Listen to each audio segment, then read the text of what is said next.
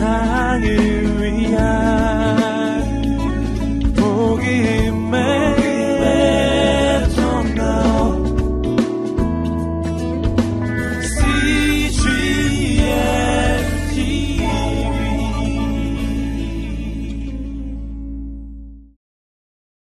우리가 지난주에 하나님의 부르심을 받았던 모세가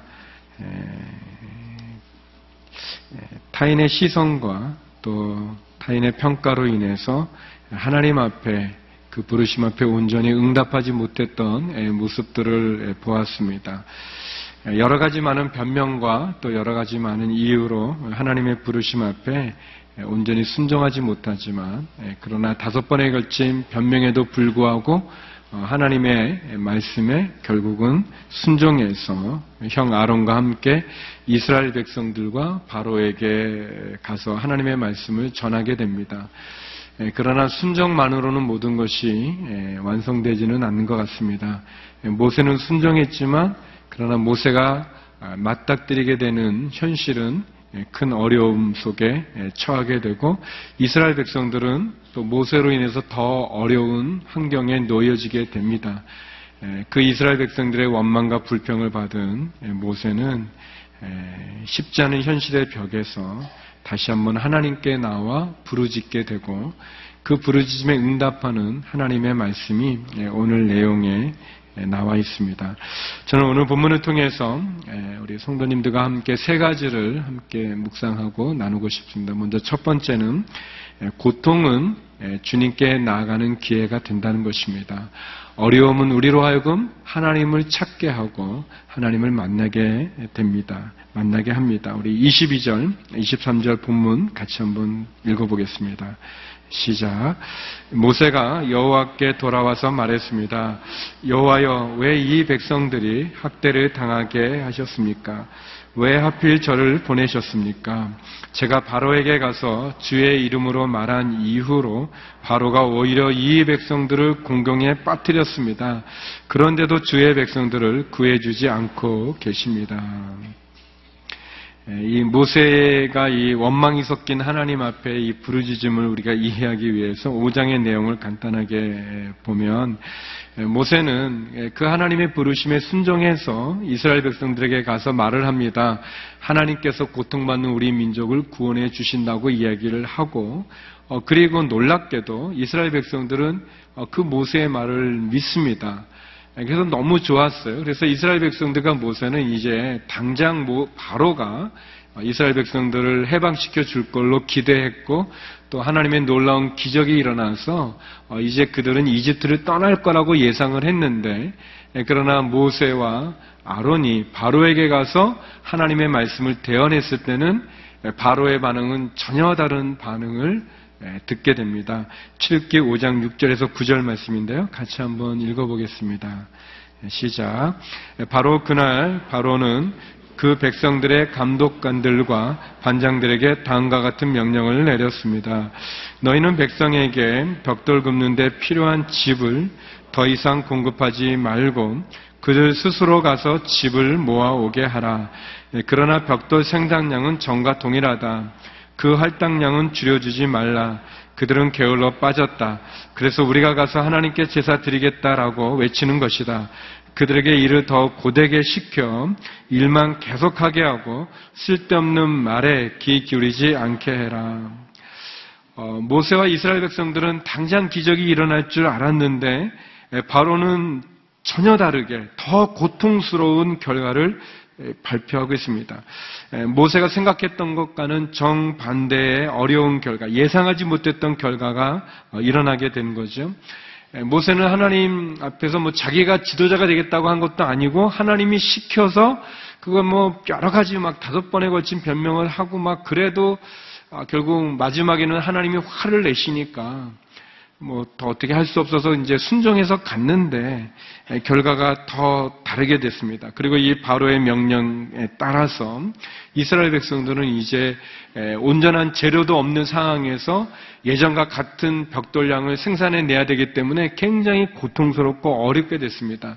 그래서 이스라엘의 이 대표들, 반장들이 바로에 가서 이렇게 도움을 구하고 또 다시 한번 바로에게 제거해달라고 얘기하지만 전혀 받아들여지지 않고 더 엄중하고 더 힘든 그런 고통에 빠져들게 됩니다. 그러니까 이 이스라엘 반장들이 나오다가 모세와 아론을 보고는 아주 저주에 가까운 말을 퍼붓게 됩니다. 출애굽기 5장 20절에서 21절입니다. 우리 같이 한번 읽어보겠습니다. 시작. 이스라엘 반장들은 바로에게서 나오는 길에 자신들을 만나려고 기다리고 있던 모세와 아론을 보고 말했습니다. 당신들이 우리로 하여금 바로와 그 신하들이 보기에 냄새나는 존재가 되게 하고 그들의 손에 칼을 쥐어줘 우리를 죽이게 만들었으니 여호와께서 당신들을 보시고 심판하시기를 바랍니다. 아주 모세가 아주 너무 힘든 거죠. 이렇게 원망을 막 듣는 거예요. 순종해서 갔더니 일이 잘 돼야 되는데 그게 아니라 더 꼬이고 더 어렵고 힘들게 된 것입니다. 성도 여러분, 이런 경우들은 없는지요? 하나님 말씀에 순종해서 내가 이제부터는 열심히 하나님 믿고 교회도 빠지지 않고 내가 새벽 기도도 나야 되겠다. 그런 마음으로 이제 새벽에 나오는데 갑자기 교통사고가 난다든지.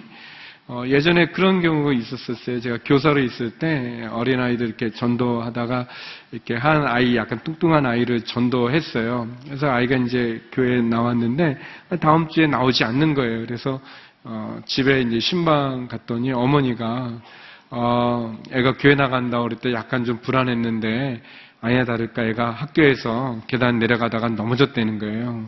그래서 이렇게 발을 뒤찔렸는데 안 되겠다고, 교회 보내면 안 되겠다고 그러는 거예요.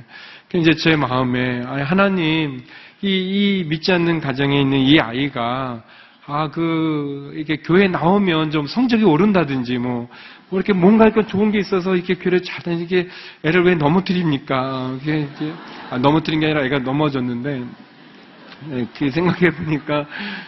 그런데 이제 그렇게 약간 좀 그런 기도하다가 생각해 보니까 아니에요. 그래도 그 아이가 그래도 그 전주에 교회를 나와서 그래도 넘어져서 그냥 발이 지질리지 안 나왔으면 아마 부러졌을 거 아닌가 그런 그 놀라운 깨달음이 이제 오기도 했지만 근데 이제 안 믿는 가정의 엄마는 이제 그렇게 생각 안 하는 거죠.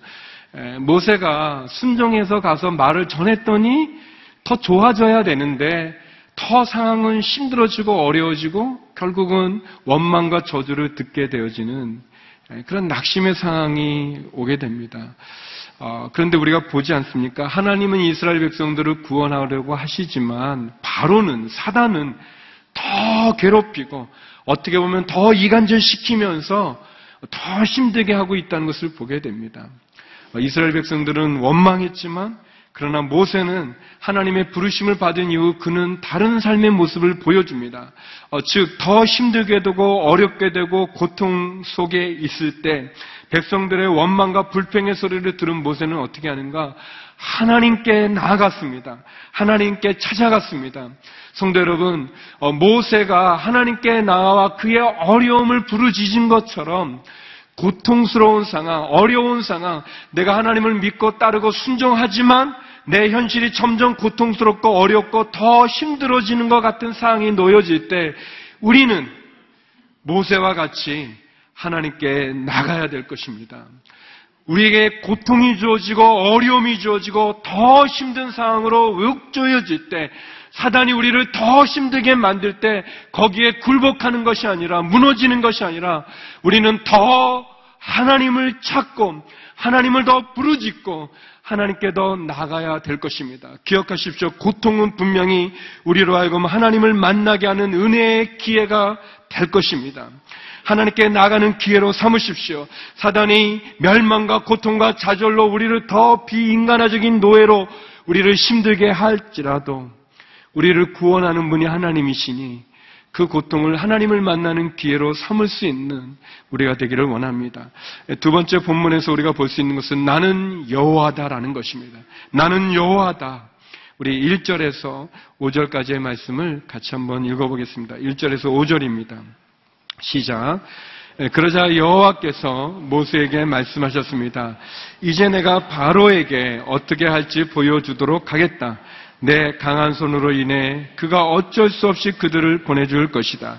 내 강한 손으로 인해 그가 어쩔 수 없이 그들을 자기 나라에서 내보내게 될 것이다. 하나님께서 모세에게 입을 열어 말씀하셨습니다. 나는 여호와다. 내가 아브라함과 이삭과 야곱에게 전능한 하나님의 이름으로 나타나긴 했지만 내 이름 여호와로는 그들에게 알리지 않았다.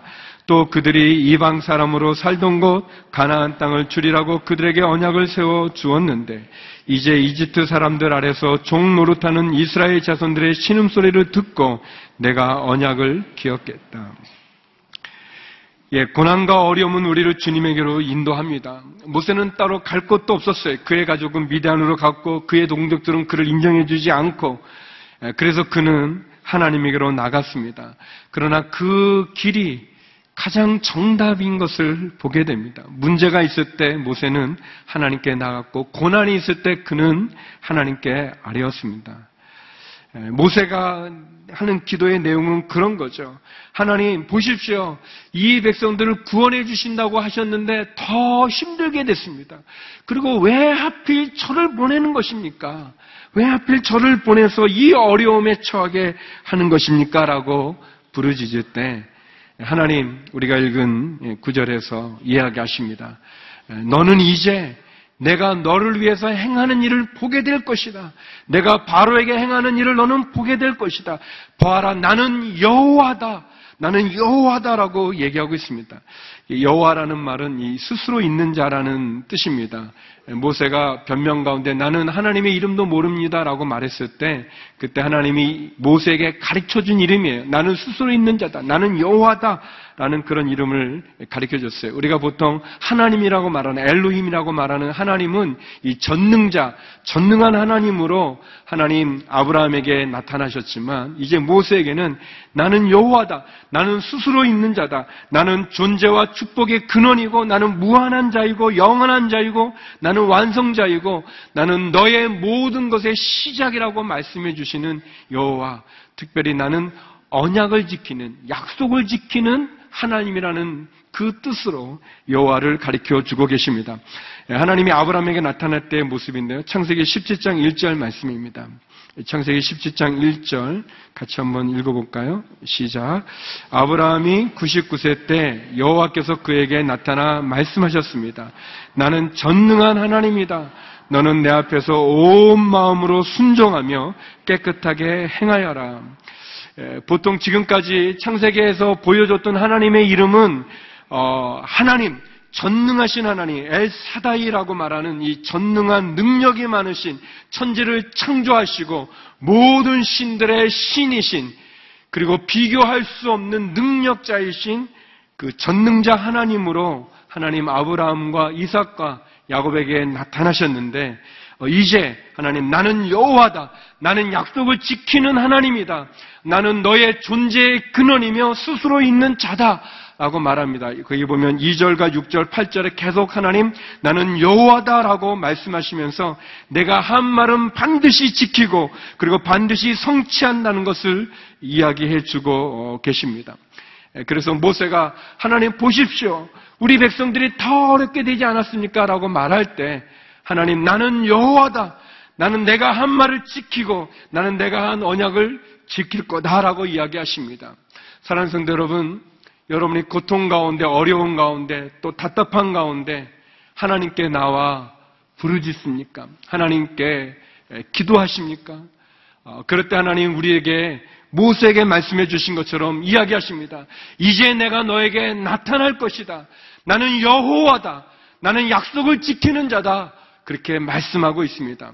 나는 여호와다. 나는 약속을 지키는 언약을 지키는 하나님이라는 이 말씀이 오늘 저와 여러분에게 이루어지기를 주의 이름으로 축원합니다.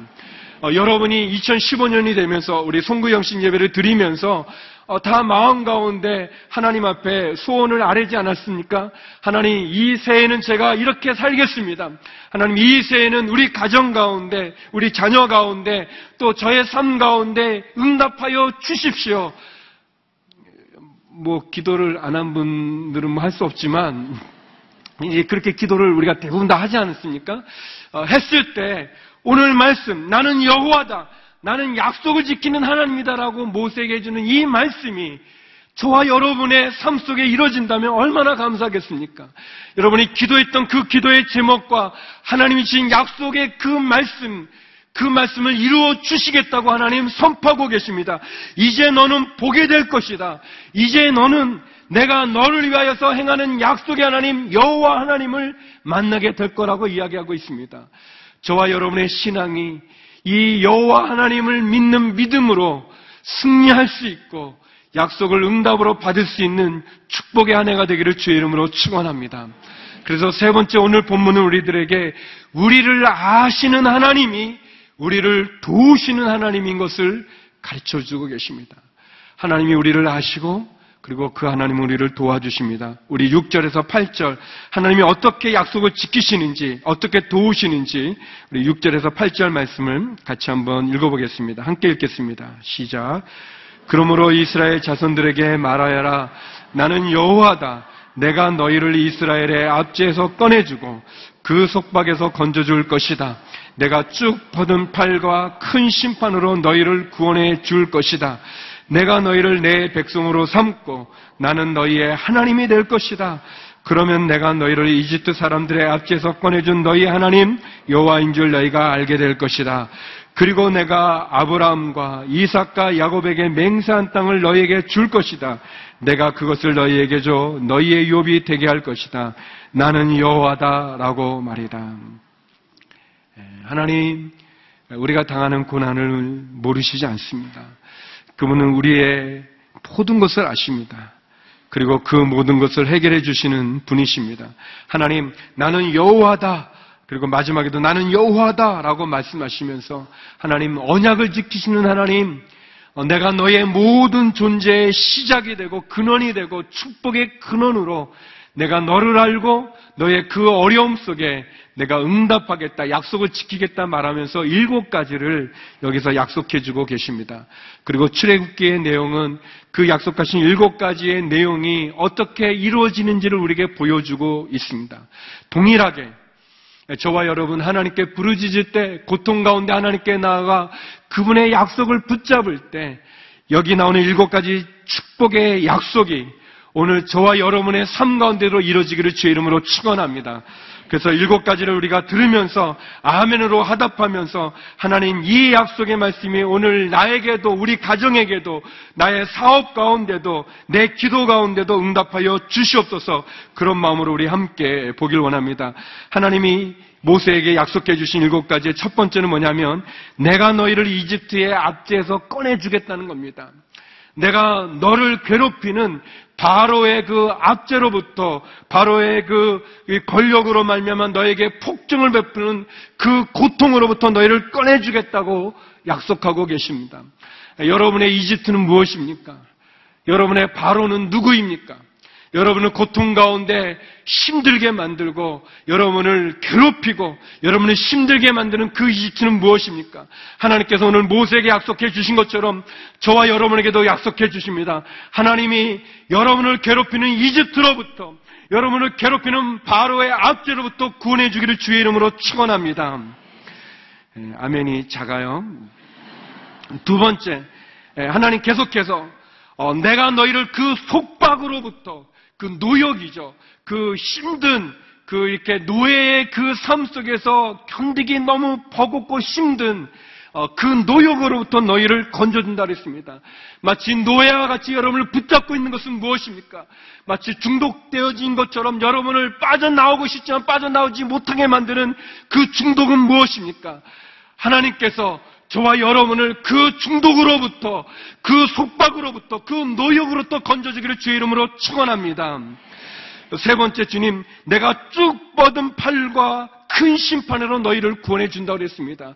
그렇습니다. 하나님께서 모세에게 약속해 주신 나는 여호와다라고 약속해 주신 것처럼 하나님, 저와 여러분의 삶 속에서 신음할 때, 수렁에서 허우적거릴 때 하나님 쭉 뻗은 그 강한 팔로 저와 여러분을 구원하여 주기를 주의 이름으로 축원합니다. 그리고 하나님, 네 번째, 내가 너희를 내 백성 삼으시겠다고 약속하여 주셨습니다.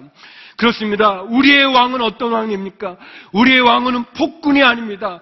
우리가 왕으로 고백하는 하나님은 이랬다 저랬다 자기 마음대로 하는 하나님이 아니십니다. 우리가 믿음으로 고백하는 그 하나님은 우리를 위해서 그의 독생자를 주시기까지 사랑하는 왕이십니다.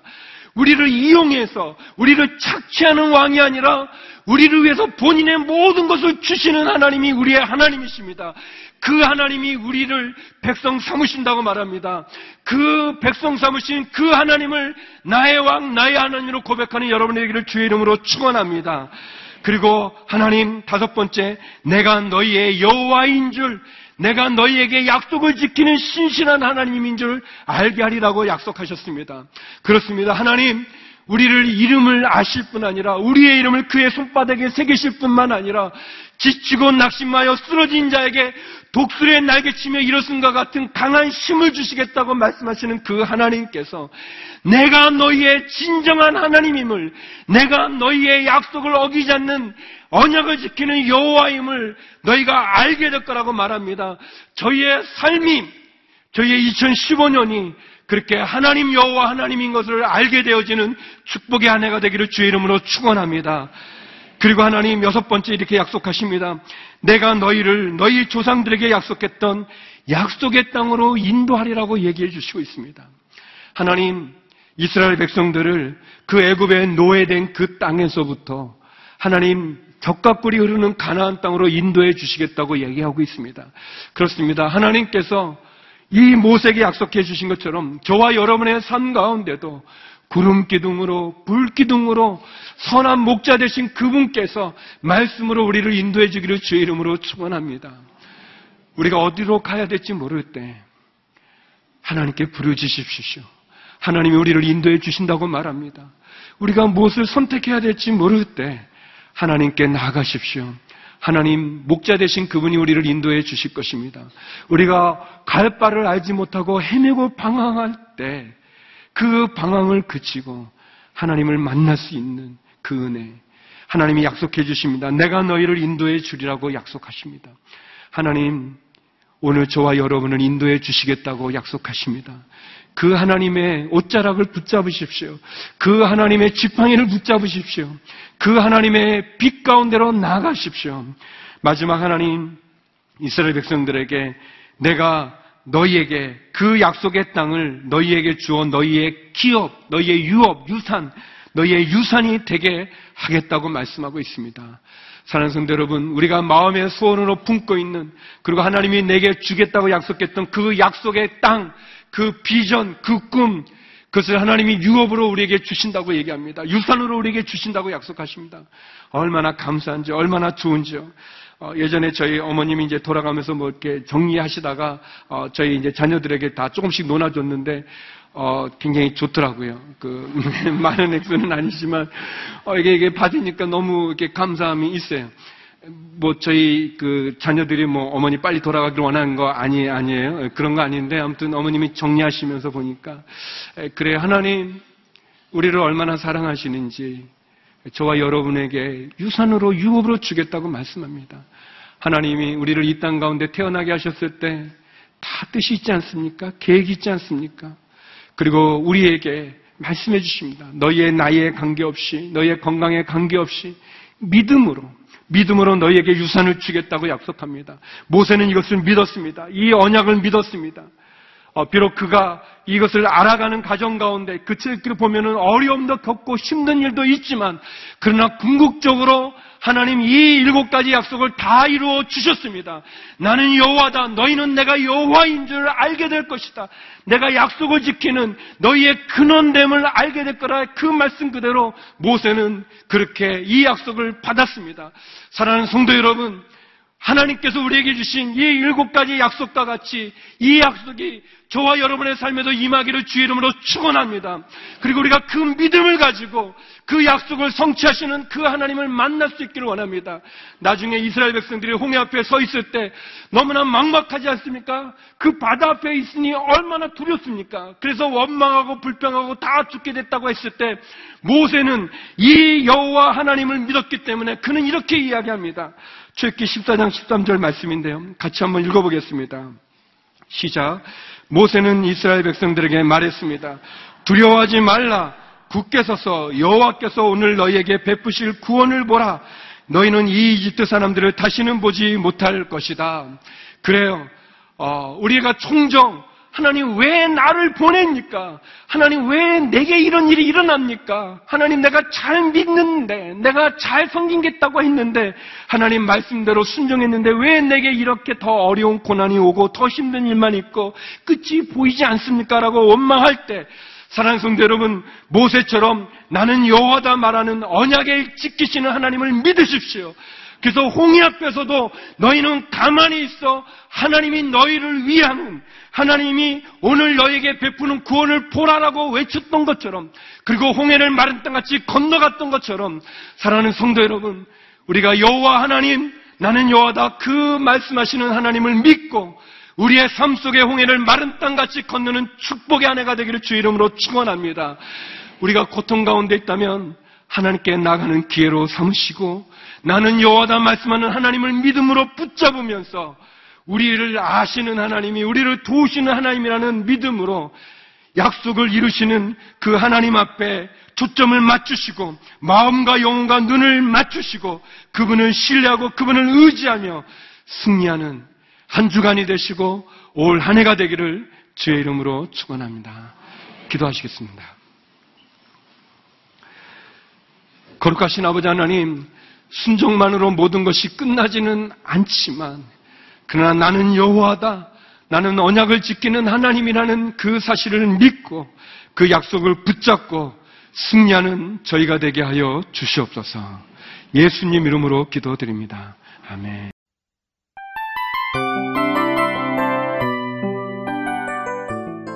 이 프로그램은 청취자 여러분의 소중한 후원으로 제작됩니다.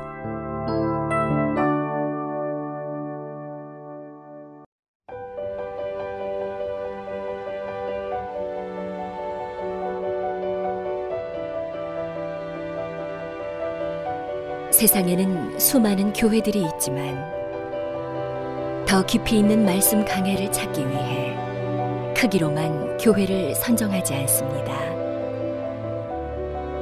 보다 좋은 영적 콘텐츠를 더 많이 나누기 위해 방송비를 받지 않습니다. 1년 365일 복음만 전하고 싶어서 우리는 광고를 하지 않습니다. 온누리의 복음을 땅끝까지 CGMTV와 함께 땅끝 선교사가 되어주세요.